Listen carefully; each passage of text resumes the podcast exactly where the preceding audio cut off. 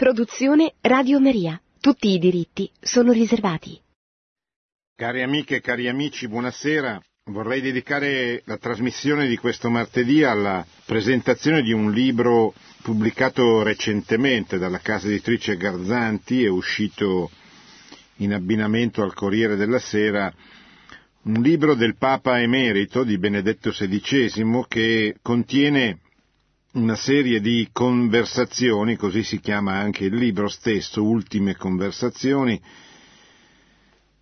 che eh, Papa Emerito ha tenuto con eh, Peter Sewald, che è il eh, giornalista che lo ha intervistato, eh, tedesco, che già eh, ha pubblicato con eh, Benedetto XVI, Sale della Terra nel 1996, Dio e il mondo nel 2000 e Luce del mondo dieci anni dopo nel 2010.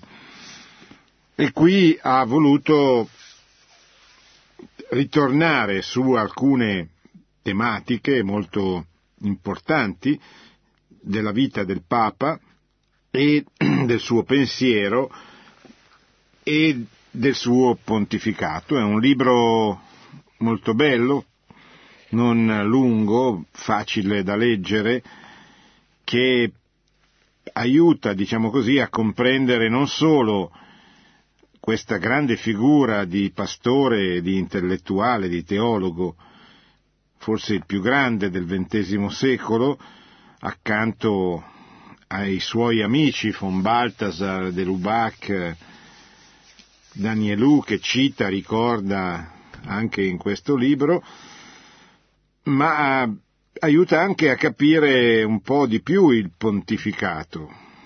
Otto anni di un pontificato importante, caratterizzato da tanti avvenimenti, positivi e negativi come sempre, e non solo dall'ultimo epilogo clamoroso con la rinuncia al pontificato, il primo dopo mille anni è forse l'unico nella storia della Chiesa fatto con piena consapevolezza. Il Papa infatti ha inaugurato questa figura del Papa emerito che non deve sorprendere più di tanto, esistono i vescovi emeriti che risiedono nelle diocesi dove hanno esercitato il ministero ormai da molti anni che aiutano e contribuiscono con la loro presenza e con il loro contributo nella misura in cui la salute glielo permette alla vita eh, della diocesi. Quindi non è eh, è eccezionale perché non è mai avvenuto, ma non è una fuori dalla realtà che questo possa avvenire anche per il vescovo di Roma.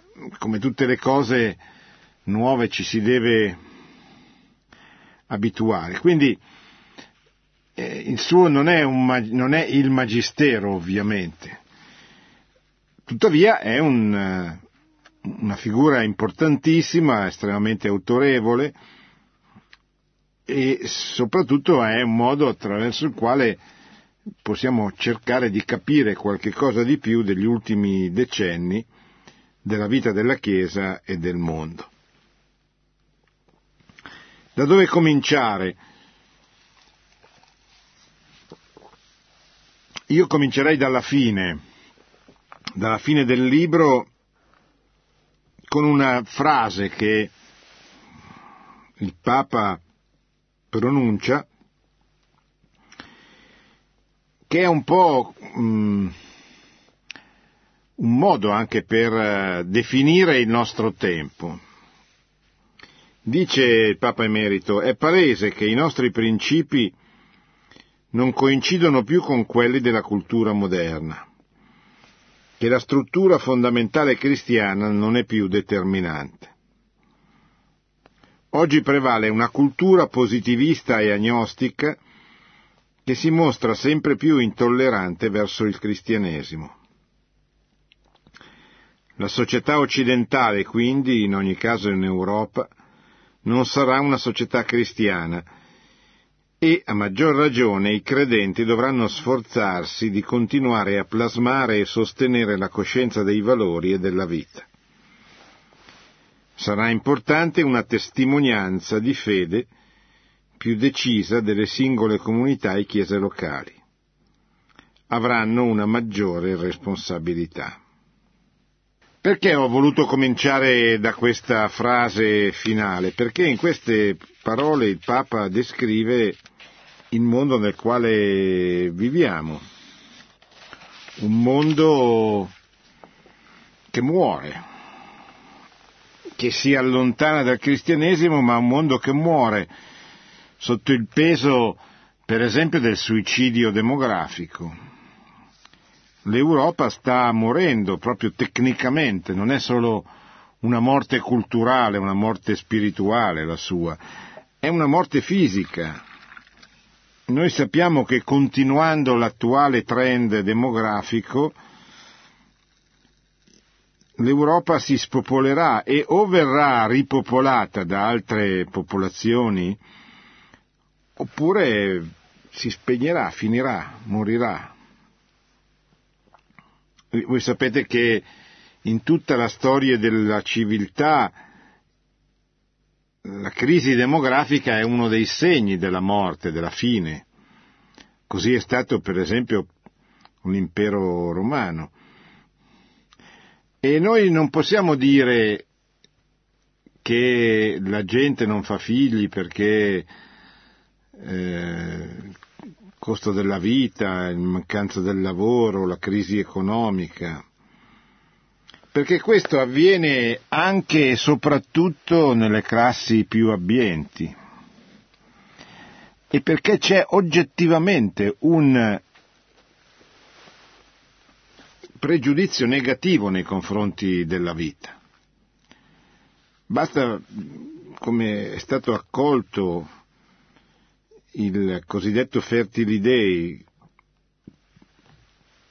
quella cosa strana, un po' abborracciata, fatta eh, un po' sì, un po' no, con quelle mezze misure che non portano mai da nessuna parte dal governo italiano, che poi nel giro di una settimana ha cambiato il messaggio perché ha avuto paura delle critiche che ha ricevuto, ma sostanzialmente un governo che ha di fronte l'enorme crisi demografica del paese Italia, che è la più grande crisi, cioè che è il paese più in crisi, uno dei paesi più in crisi in tutto il mondo. Stanno molto meglio paesi come la Francia, come l'Inghilterra, che pure hanno una crescita demografica bassissima, ma noi stiamo molto peggio. Allora, un governo dovrebbe normalmente farsi carico di questa cosa. Dopo faticosi compromessi, lo fa e siccome riceve delle critiche da parte di centri culturali, ambienti, uomini della sinistra prevalentemente, ostili a questo tipo di di, di, di pressione, come se eh, il problema non fosse reale, no? cioè come se eh, in Italia ci fosse, cresci, ci, ci fosse stata come c'è stata una crescita della povertà e, il governo non dovesse niente, far nulla, perché qui c'è una crisi demografica e è compito del governo dire signori c'è una crisi, andiamo verso la morte del paese, se non riusciamo a invertire e, e a breve questo trend. E invece il solo tentativo di, di porre all'attenzione questo problema ha scatenato delle rivolte, delle proteste che hanno convinto il governo a fare marcia indietro e a riproporre la il cosiddetto Fertili Day in chiave puramente scientifica, una cosa che non, non interessa nessuno, non tocca nessuno, non riguarda nessuno, perché è un messaggio che non, non coinvolge, non prende. Cioè qui o noi riusciamo a capire che il problema non è economico, comunque non è soltanto economico, non è la mancanza del lavoro, non è soltanto la mancanza del lavoro, ma il problema è culturale. Cioè il problema è nella nostra testa e nel nostro cuore, perché c'è una diffusa ostilità nei confronti della vita, se no queste reazioni nei confronti del governo non, sarebbero, non ci sarebbero state. E questa cultura della morte, come diceva San Giovanni Paolo II, è penetrata nel cuore di molti, nella testa di molti, anche magari inconsapevolmente, ma è penetrata. E c'è un'ostilità nei confronti della vita. Cioè i bambini che nascono non sono guardati come una ricchezza, ma come un problema, come una difficoltà. Gli anziani che muoiono sono guardati come un peso. Ecco perché si sta preparando la campagna sull'eutanasia. Si parte dall'estremo, no? il Belgio, dove i bambini possono essere uccisi legalmente e si arriverà a dire, beh, ma noi non, non, se non volete una cosa così estrema, legalizzate almeno l'eutanasia, una, una dolce eutanasia, una moderata eutanasia ma sempre c'è ostilità nei confronti della vita. Si parla del matrimonio, ma il matrimonio non deve essere aperto alla vita più di tanto. E dentro questa cultura della morte, questa cultura dell'egoismo, questa cultura del consumismo sfrenato, sfrenato nel senso che riguarda solo i singoli, no? È chiaro che poi se ci si riflettesse l'incremento della popolazione aumenterebbe, farebbe aumentare i consumi, ma farebbe aumentare anche la responsabilità, il risparmio, l'altruismo, cioè il doversi occupare di chi nasce, del bambino. E quindi si preferisce, si predilige questa cultura molto effimera e molto consumista che, prefe, che prevede il, eh, il, consumo all'interno della coppia o addirittura all'interno del singolo, perché poi qui siamo all'appoggeo dell'individualismo. E questo mondo muore, questo mondo ha perso nella sua struttura fondamentale ogni riferimento al cristianesimo, ma non ha trovato un'alternativa che non c'è. Un'alternativa, l'unica alternativa che ha trovato è il nichilismo. È quella che Benedetto XVI chiamò la dittatura del relativismo nella messa precedente all'ingresso in conclave dal quale uscì come Papa. In realtà questa considerazione che fa Benedetto XVI, il Papa emerito, non è nuova. Se avete la pazienza di guardare l'Enchiridion della nuova evangelizzazione, cioè la raccolta dei documenti pontifici sulla nuova evangelizzazione, vedete che cominciano dal 1939, cioè dal pontificato di Pio XII, il quale diceva è tutto un mondo che dobbiamo ricostruire, che occorre essere rifatto dalle fondamenta per trasformarlo da selvatico in cristiano, da selvaggio in, in un mondo cristiano. Questa è l'essenza della nuova evangelizzazione. Con due avvertenze. Primo,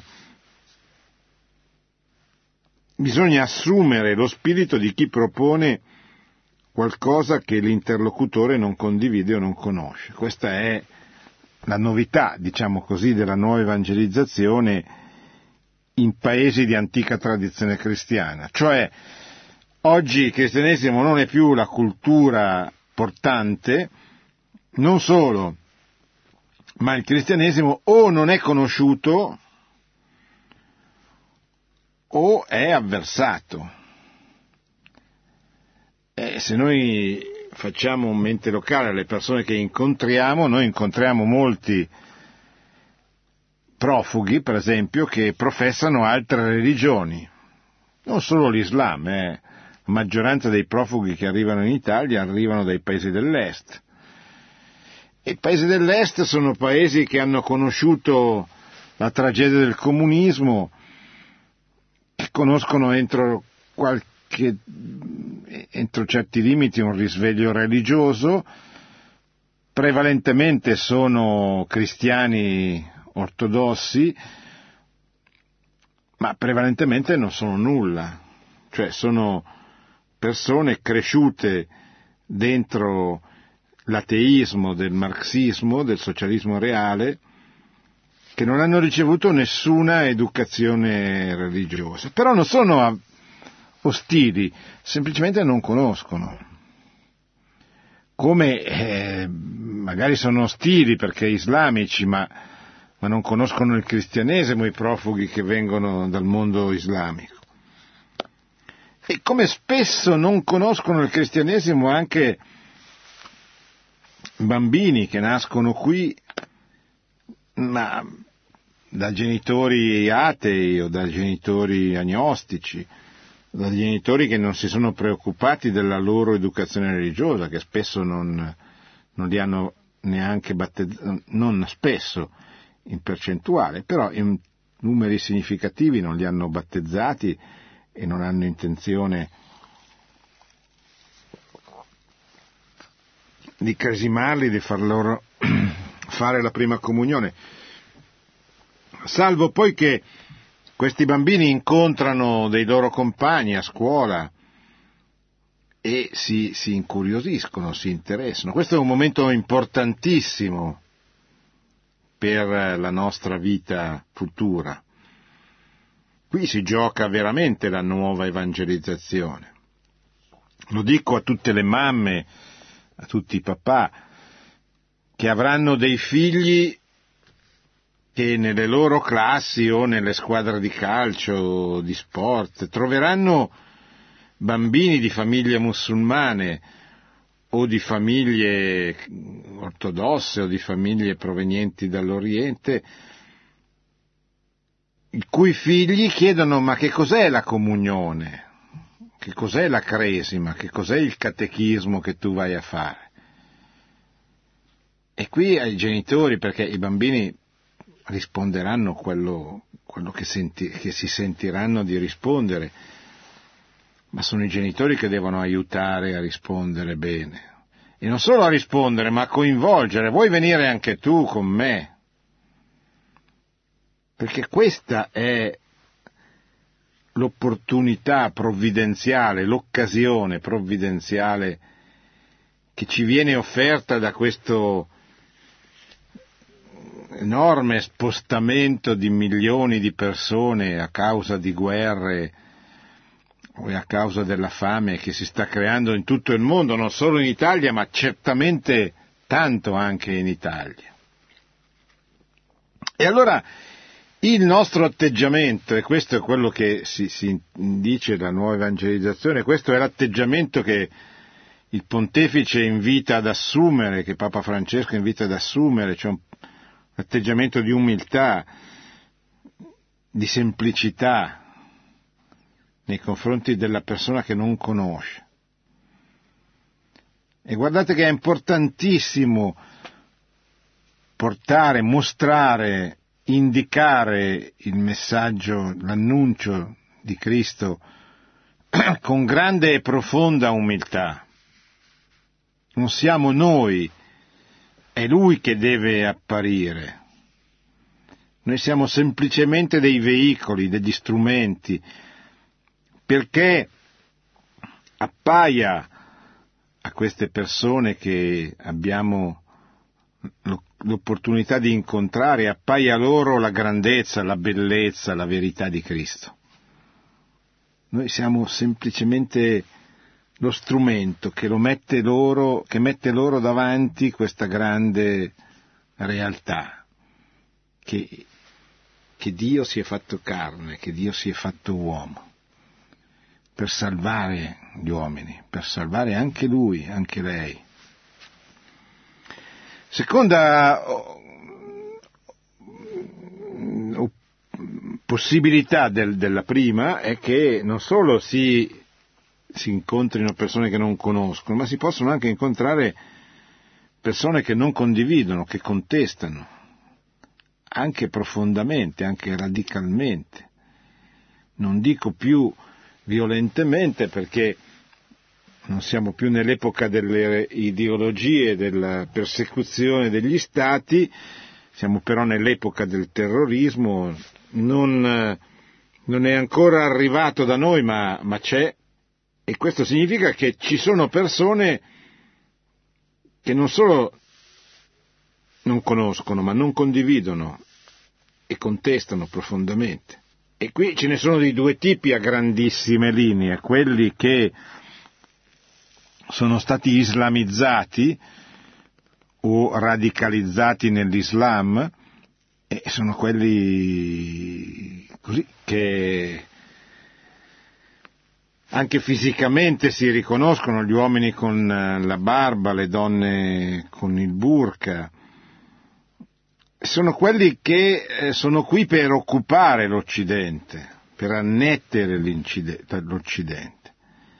Sono quelli che hanno una mentalità violenta, aggressiva, una concezione violenta e aggressiva dell'Islam, che non è composto tutto, anzi sono una minoranza, però sono la minoranza che si fa sentire, che ci mette la voce e la faccia.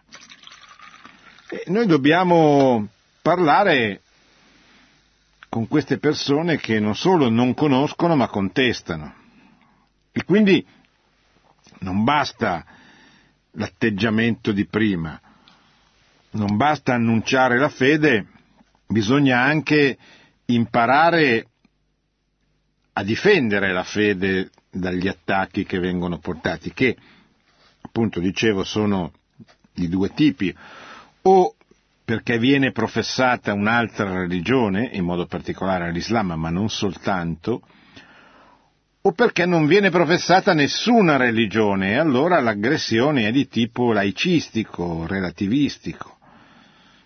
Cioè incontriamo persone che ce l'hanno con il cristianesimo, in nome del, del nulla, in nome del, del relativismo, di questa cultura moderna o del cosiddetto pensiero debole, per cui la verità non esiste, il bene non esiste siamo noi che minacciamo la democrazia e la libertà perché diciamo che esiste la verità e che la verità è per tutti perché è universale, assoluta se è verità.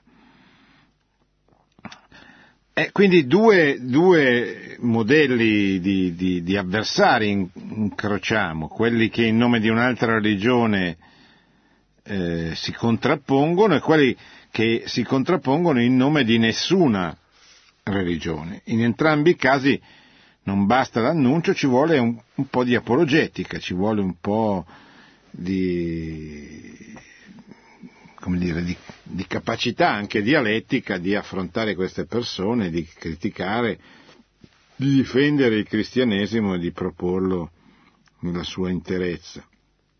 Seconda cosa, l'importanza della testimonianza. Non basta non basta dire come sono le cose, magari male con un po' di arroganza e un po' di, o, o un po' di sufficienza. Bisogna, come diceva il beato Paolo VI, bisogna testimoniare la verità che si professa, perché gli uomini di oggi, diceva il Papa, sono disposti ad ascoltare un maestro nella misura in cui è anche un testimone.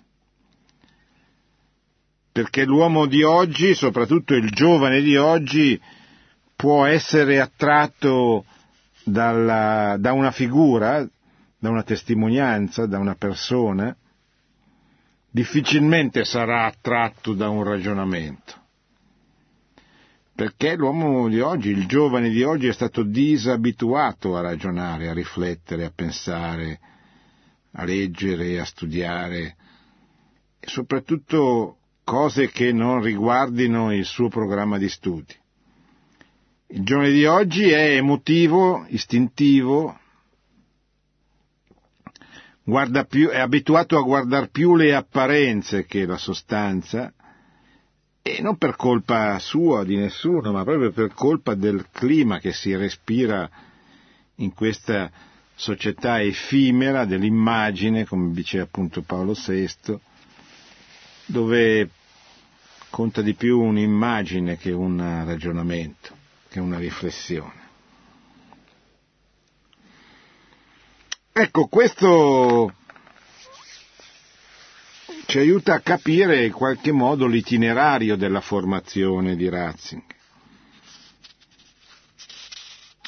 Ratzinger era un professore della Baviera che amava studiare, scrivere, pubblicare, insegnare, ma che è stato strappato a questa professione prima con l'invio a Monaco di Baviera, dove a fare l'arcivescovo, e poi subito dopo, dopo l'elezione di, di Giovanni Paolo II, quest'ultimo lo chiamò, siamo nel 1981, era da pochissimi anni arcivescovo di Monaco, il 25 novembre del 1981 comincerà nel 1982 a fare il prefetto della Congregazione per la Dottrina della Fede e da allora diventerà il principale collaboratore di San Giovanni Paolo II e poi il suo successore. I suoi libri certamente rimarrà un grande studioso, pubblicherà libri straordinari, in modo particolare la vita di Gesù Cristo e, lo dirà, questo un, disse un libro non di un papa ma di un teologo che può essere criticato come si può criticare l'opera di un teologo, ma riuscì comunque durante il pontificato a portare a, de- a termine quest'opera importantissima perché, perché gli premeva troppo continuare a studiare la figura di Cristo. Certamente poi fece eh, quello che sappiamo e se non lo sappiamo lo, lo, lo possiamo venire a sapere. Fece il prefetto del Santo Uffizio del, e dove pubblicò tante cose importantissime, mi vengono in mente così eh, d'amblè i due documenti sulla teologia della liberazione, ma tanti altri interventi, sia di promozione sia di condanna di opere, di autori, eccetera.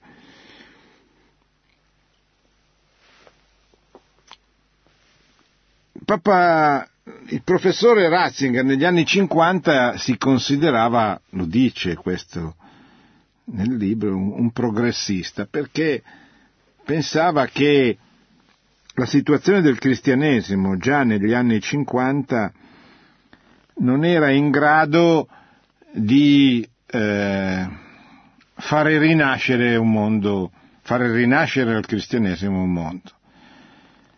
Era una teologia molto astratta, un po' razionalista, quella della, scolast- della neoscolastica, della scuola cosiddetta romana, e lui, come tanti altri professori, si riteneva progressista non perché volesse cambiare la religione, ma semplicemente perché voleva, come dire, aggiornare la teologia, liberarla da tante incrostazioni perché potesse essere più convincente nei confronti dell'uomo contemporaneo.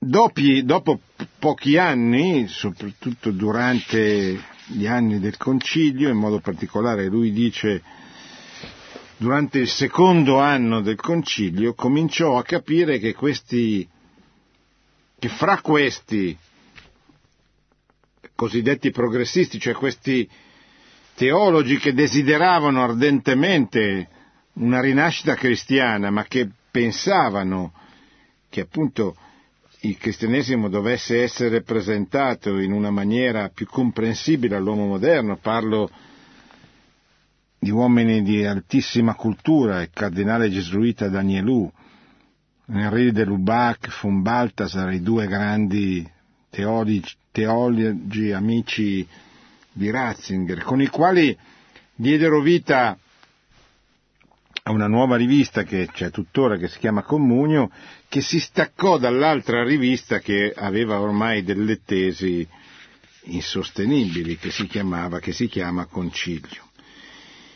Il personaggio quale, nei confronti del quale Papa Ratzinger entrò immediatamente in rotta di collisione e di contrapposizione fu il celebre Hans Küng, che ormai vive ai limiti della Chiesa Cattolica, che, al quale nel 1979 è stata tolta la missio canonica per poter insegnare, per le sue affermazioni palesemente eretiche. Erano amici lui e Ratzinger, ma dice nella, nella, nel libro intervista, eh, lui dice il suo lavoro teologico prese un'altra strada ed è diventato sempre più radicale.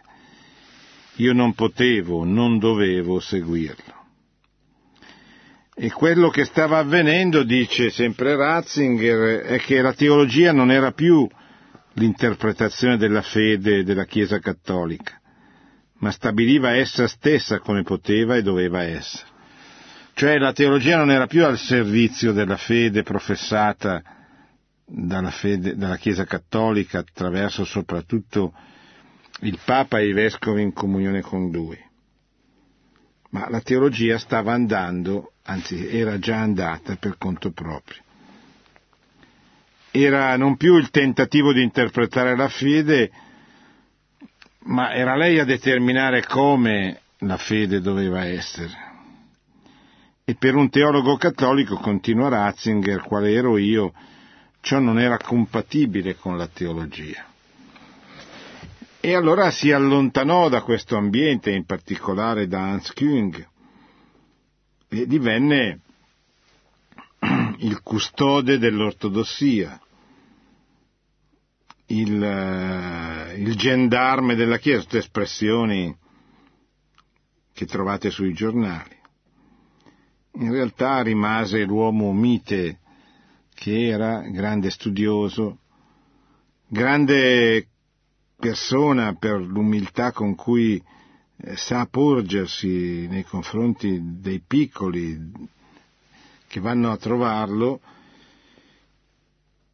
che diventa dopo un lungo periodo alla guida della congregazione per la dottrina della fede e dopo la lunga, inesorabile e drammatica malattia di Giovanni Paolo II diventa Papa al suo posto. Siamo nel 2013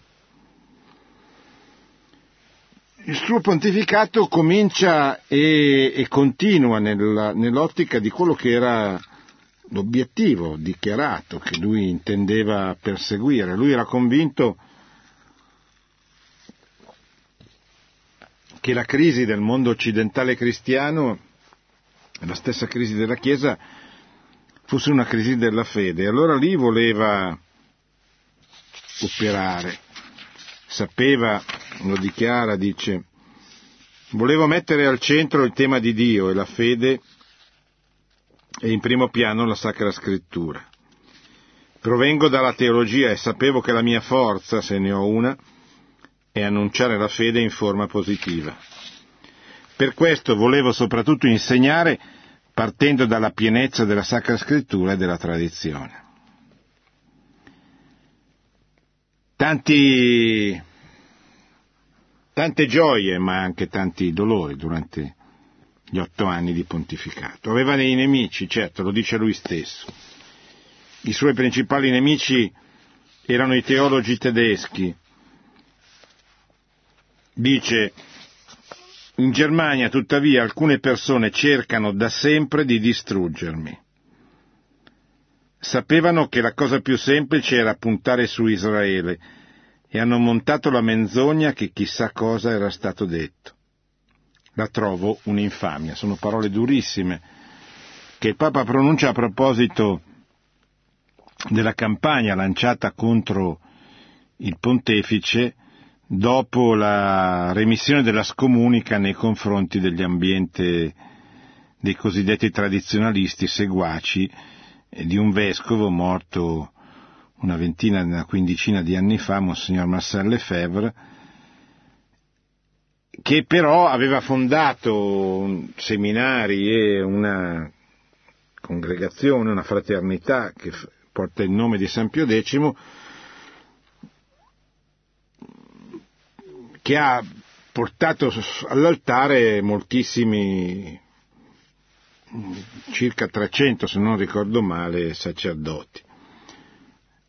E una delle caratteristiche di questa fraternità San Pio X, di questo ambiente cosiddetto tradizionalista, era quello della fedeltà a, all'uso del rito della messa secondo il messale del 1962 una delle principali riforme del pontificato di Benedetto XVI è la liberalizzazione della possibilità di celebrare a ogni sacerdote la messa che desidera, o con il rito ordinario, che è la messa che si celebra più o meno in tutte le parrocchie, la messa in, itali- in lingua volgare, eh, cosiddetta messa di Paolo VI, oppure chi vuole può celebrare il vetus sordo, la messa cosiddetta in latino, ma non è il latino che, la fa diversa, la messa eh, antica, la messa celebrata appunto secondo il messale di San Giovanni XXIII del 1962. Ma oltre a liberalizzare la celebrazione, Benedetto XVI rimise, tolse le scomuniche ai quattro vescovi che erano stati ordinati da Monsignor Lefebvre ed erano automaticamente incorsi, non essendoci l'autorizzazione del Papa, nella scomunica. Come aveva fatto il Beato Paolo VI nei confronti del Patriarca di Costantinopoli, anche lui toglie la scomunica ai quattro vescovi ordinati da Monsignor Lefebvre. E questo riapre la collaborazione, il dialogo con questi ambienti, diciamo così, tradizionalisti, così come il Papa aveva riaperto la collaborazione e il dialogo con gli ambienti anglicani, permettendo a gruppi importanti e significativi di anglicani, gli anglicani sono i fedeli della Chiesa inglese, la Chiesa che si staccò da Roma con l'apostasia, con, con lo scisma di, di re, del re Enrico VIII e eh,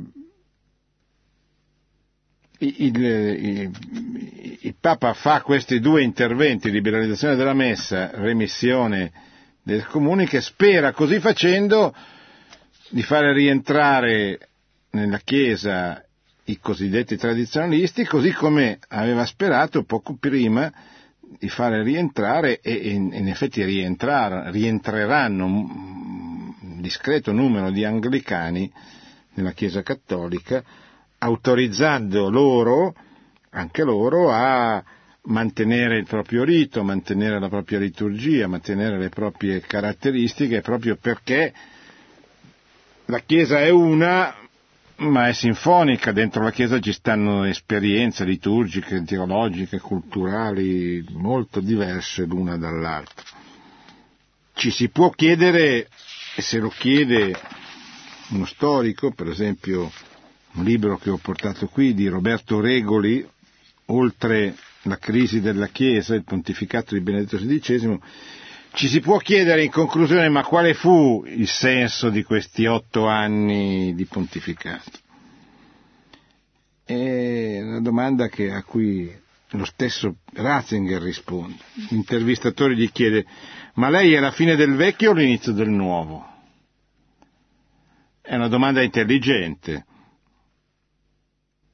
C'è un mondo che sta morendo, non solo perché non nascono più bambini, ma perché è un mondo dominato dalla stanchezza, la stanchezza di vivere, ma anche la stanchezza di, di fare cose grandi, di conquistare cose grandi. È un mondo vecchio e stanco. E l'intervistatore gli chiede, ma lei è il vecchio o il nuovo? Perché anche nel mondo che muore c'è sempre un seme che farà germogliare qualcosa di nuovo, dipende com'è il seme. Allora il cristiano sa che vive dentro un mondo che muore, ma sa anche di poter essere il segno, l'inizio di un mondo nuovo. E a questa domanda Ratzinger risponde entrambi, io sono il vecchio e il nuovo. Io sono, lo dirà a proposito del concilio, una straordinaria e importante testimonianza la sua, ma un ragionamento che fece ai parroci, giorni, ai parroci romani pochi giorni prima, ai preti romani pochi giorni prima di lasciare piazza San Pietro in elicottero per rifugiarsi nel suo eremo, che però non era ancora pronto, ci, ci ritornerà. E lui risponde così, entrambi, io sono il vecchio e il nuovo. Sono il vecchio perché sono anziano e sono il pontefice che ha dovuto contrastare con forza, pensate a tutta l'aggressione mediatica che Ratzinger ha ricevuto con l'accusa di avere protetto, coperto, favorito la pedofilia, i preti pedofili, quando invece fu proprio lui che si rese conto dell'enorme gravità del problema e vi fece fronte con grande forza, con grande determinazione. Il Papa andava difeso da questa inaudita aggressione dei mezzi di comunicazione sociale che cominciò nel 2010, si avvalse di tutte le operazioni di confusione prodotte eh, in occasione del cosiddetto Vatilix, per esempio dalle fughe di documenti del, di uno dei, dei, maggiordomi degli assistenti di, di Benedetto XVI. Fu un, un pontificato che dovette resistere di fronte a questa grande aggressione mediatica, ma fu anche un pontificato che si fece carico di tante cose eh, importanti, tante riforme, ma anche proprio questa volontà che è presente nel pontificato di Giovanni Paolo II, oltre che di Benedetto XVI, così come è presente tantissimo nel pontificato di Papa Francesco, ma lo era anche in quello del Beato Paolo VI, cioè la convinzione che bisogna fare rinascere seminando un seme, qualche cosa di buono, dentro questo mondo che sta morendo prima che muoia definitivamente. Questo è sostanzialmente un modo molto semplicistico, molto iniziale, ma penso con qualche elemento di verità e di riflessione, per eh, così, ricordare l'importanza di questi otto anni di pontificato che cominciano nel, eh, che, che, si conclude, che, si conclu, che cominciano nel 2005 e si concludono nel 2013.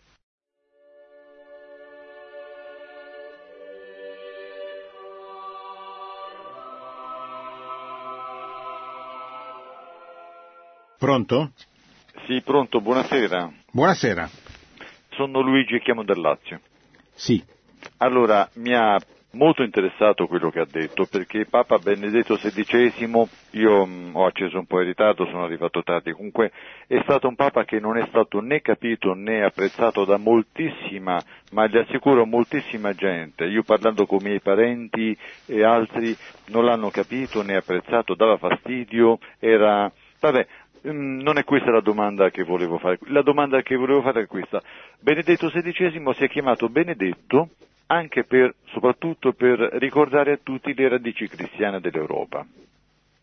E però io conosco molta gente, tra cui degli intellettuali, gente di cultura, che nega le radici cristiane dell'Europa, dice che mh, mm, è una cosa che non c'è, che non è vera. Allora una breve spiegazione le chiedo se ci sono le radici, perdoni la mia ignoranza, ma io de, mh, chiamo per istruirmi, se esistono veramente le radici cristiane dell'Europa quali ne sono le prove culturali che esistono. Provo a ascoltare per radio. Beh, la prima cosa che mi viene in mente è il patrimonio artistico italiano, cioè lei tolga il cristianesimo e non verrebbe più nessuno in Italia per eh, turismo, cioè tol- tolga le chiese. Immagini Firenze senza il cristianesimo, tolga le chiese, poi tolga i quadri, cioè Giotto, Raffaello, eh, tutta questa serie, eh, questa produzione artistica di carattere religioso. Tolga la Divina Commedia e i Promessi Sposi allora, dire che non ci, fosse, non ci, siano le radici cristiane dell'Europa è come eh, dire che, eh, che, l'acqua calda scotta, cioè come si fa a dire una cosa del genere? Cioè, non, si può dire io non la voglio riconoscere come hanno fatto all'Unione Europea, passando nella descrizione storica dal, così, dall'antichità all'illuminismo o dall'antichità al, al Rinascimento, ma il periodo che va dalla, dall'editto di Milano del 313, quando l'imperatore Costantino dà la libertà alla Chiesa, ai comuni, al 1300, sono mille anni segnati da questo progressivo eh, questa progressiva diffusione del cristianesimo che porta alla costruzione di quel patrimonio così che, insomma, che la stessa UNESCO, UNESCO, che non è una, un'istituzione cristiana, ha dovuto riconoscere come fondamentale e, e fondamentalmente basato sul, sul cristianesimo. Pronto? Pronto? Prego. Eh, salve, eh, io volevo fare una... Da, da dove chiama, scusi? Eh, chiamo dalla provincia di Reggio Calabria. Sì. Niente, volevo fare una, una, constatazione e poi una domanda. Io penso che il Papa Emerito abbia eh, centrato il, il, nocciolo vero della questione quando ha parlato di, di dittatura del relativismo perché credo che le problematiche che adesso rischiano di far uh, indietreggiare il mondo, secondo me, di far uh, e mettono a repentaglio le conquiste di civiltà antropologiche, non so, perché le radici de- dell'Europa del cristianesimo sono anche antropologiche, non scordiamoci che il cristianesimo ha eliminato la schiavitù e ha reso consapevole l'uomo del suo valore, l'uomo ha acquistato valenza, valore come individuo grazie al, al, alla dottrina cristiana, grazie al cristianesimo. Ma la domanda che volevo fare io è, è questa qua, io credo che il discorso della dittatura del relativismo, il, il Papa ha cercato di, di, di, di, affrontare la questione, ma è una questione che nasce, che si, si, si spiega si, nelle università, diciamo, dove per esempio da Nietzsche in poi che dice che il, il, il fallimento della metafisica non, non, eh, non, può portare a nessuna verità e anche qualora esistesse una verità non può essere eh, trovato dall'uomo, eh, è qualcosa da confutare, ma eh, a livello anche di, di, di, pensiero, di pensiero alto. Non scordiamoci che nella filosofia moderna esistono personaggi come Martin Heidegger, che parla di verità nascosta, addirittura anche di una sua discepola, Anna Arendt, che, che era cattolica e parla del, e giunge a una verità di, di pensiero ontologica di, di, di, esistenza di Dio. Diciamo che sono argomenti complessi che qui non posso sviluppare, ma la domanda che vi faccio io poi alla fine in sintesi è questa. Non è che eh, la crisi del cristianesimo sia una crisi anche di, di, di, radice filosofica, di pensiero, che negli anni ha generato poi una confusione, Non una confusione, ma un, un ateismo eh, causato dalla mancanza di radici di pensiero profondo. Questa era la domanda. Sì. Ma dunque a questa domanda Benedetto XVI risponde sì, nel senso che c'è una crisi di fede, per esempio lui spiega in questo libro come divenne uno dei sostenitori del catechismo universale, quello prodotto poi dalla Chiesa nel 1992. Catechismo per tutti i cattolici del mondo, per tutte le chiese locali, eccetera. Soltanto dopo il Concilio di Trento era stata fatta una cosa simile, cioè un catechismo universale. E lui diventa un fautore di questa scelta perché c'erano, dice nel suo libro, molte figure, molti veri e propri correnti di pensiero che ritenevano che fosse impossibile ormai un catechismo universale, perché tutte le, le chiese, i cattolici, i cristiani, eh, la pensavano anche i cattolici, cioè la pensavano diversamente su tante cose importanti, eccetera. Allora lui si oppose e disse no, o noi abbiamo qualcosa da dire e se abbiamo qualcosa da dire dobbiamo dirlo, dobbiamo scriverlo, oppure non abbiamo nulla da dire, noi dobbiamo stare zitti. Però la Chiesa che non ha nulla da dire è una Chiesa che ha dei problemi. E allora venne istituita la commissione che poi finalmente nel 1992 produsse questo straordinario risultato che è il catechismo della Chiesa Cattolica, che sarebbe bene che tutti noi studiassimo, approfondissimo, eccetera, perché è la, la base, la regola della, della, nostra fede. Quindi io non parlerei di crisi del cristianesimo, un, un, un, un cristianesimo che, che produce il catechismo della Chiesa Cattolica non è un crisi, è, un insieme di persone, fra cui mi ci metto anch'io, che, che prova la fatica, la difficoltà dell'apostolato e della missionarietà in, in un'Europa scettica e relativistica. E questa è la sfida, e questa è la sfida che, che dobbiamo combattere. Pronto? Pronto? Prego. Eh, buonasera, professore, sono Antonella, telefono da Pescara.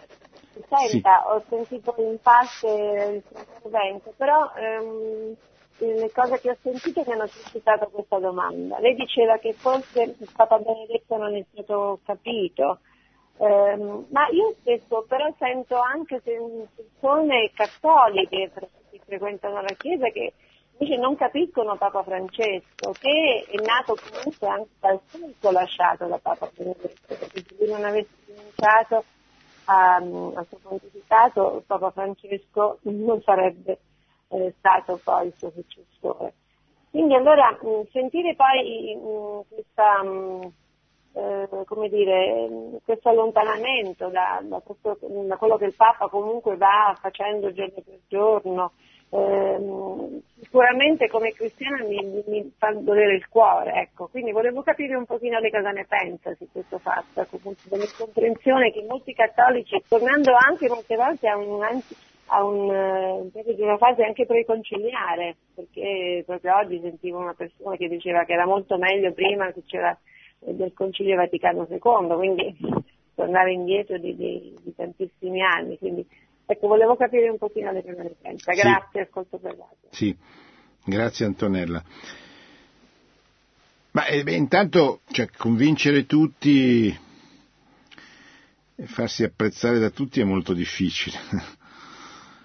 eh, la Chiesa, come il mondo, è divisa da posizioni, culture, mentalità diverse.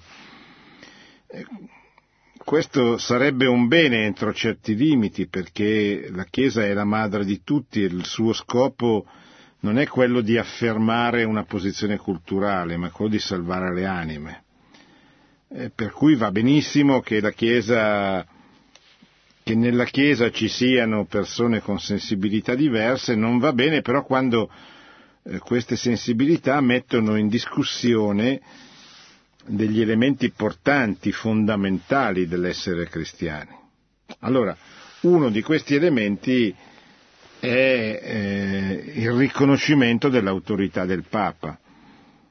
Il Papa è, eh, da un punto di vista anche proprio soprannaturale, c'è questo primato di, di Pietro, perché è stato rivelato a Pietro da, da Cristo il compito che gli è stato affidato. Certo, poi uno mi potrebbe dire ma ci sono modi diversi di esercitare il primato, ci sono stati modi diversi di esercitare il primato nel corso della storia della Chiesa, è vero. Però mettere in discussione il, il papato, il primato di Pietro è molto grave. Allora chi lo mette in discussione? Beh, lei mi diceva come non hanno capito Benedetto XVI, non hanno capito oggi Papa Francesco. Sono persone diverse, magari che usano contrapporre l'uno all'altro. Ci sono delle pagine molto belle in questo libro per mostrare la sintonia tra Papa Francesco e Papa Benedetto e anche qui per liberare il campo dalle menzogne giornalistiche che sarebbero in conflitto, in contrasto. I giornalisti sono una razza strana che sembrano sempre alla ricerca dello scandalo per poter fare un articolo che sarà letto, dice ah, il Papa Benedetto è contro il Papa Francesco, me l'ha detto a me, o viceversa. Ecco, qua ci sono delle pagine bellissime, molto semplici. Il Papa smentisce tutte queste bugie, dice c'è un rapporto squisito, un rapporto cattolico, come, come è giusto che sia. Siamo diversi, certamente, non ci sono due persone uguali e non ci sono, ci sono grandi diversità tra Papa Francesco e Papa Benedetto ma questa diversità non fa mai venir meno la reciproca lealtà e la reciproca appartenenza alla vita della Chiesa, per cui quelli che criticano denigrando Francesco oggi e quegli altri che criticano, che, che criticavano Benedetto e oggi criticano ancora il suo pontificato, eh, facciano un esame di coscienza si chiedano che, a che cosa è chiesto, che, a che cosa è richiesto un uomo per essere cattolico. Cattolico è uno che non mette mai in discussione il principio di autorità, perché è uno scandalo quello che dà. È uno scandalo nei confronti dei piccoli, nei confronti dei poveri, nei confronti di quelli che si confondono perché non riescono a capire come questa divisione sia così, così profonda. Allora,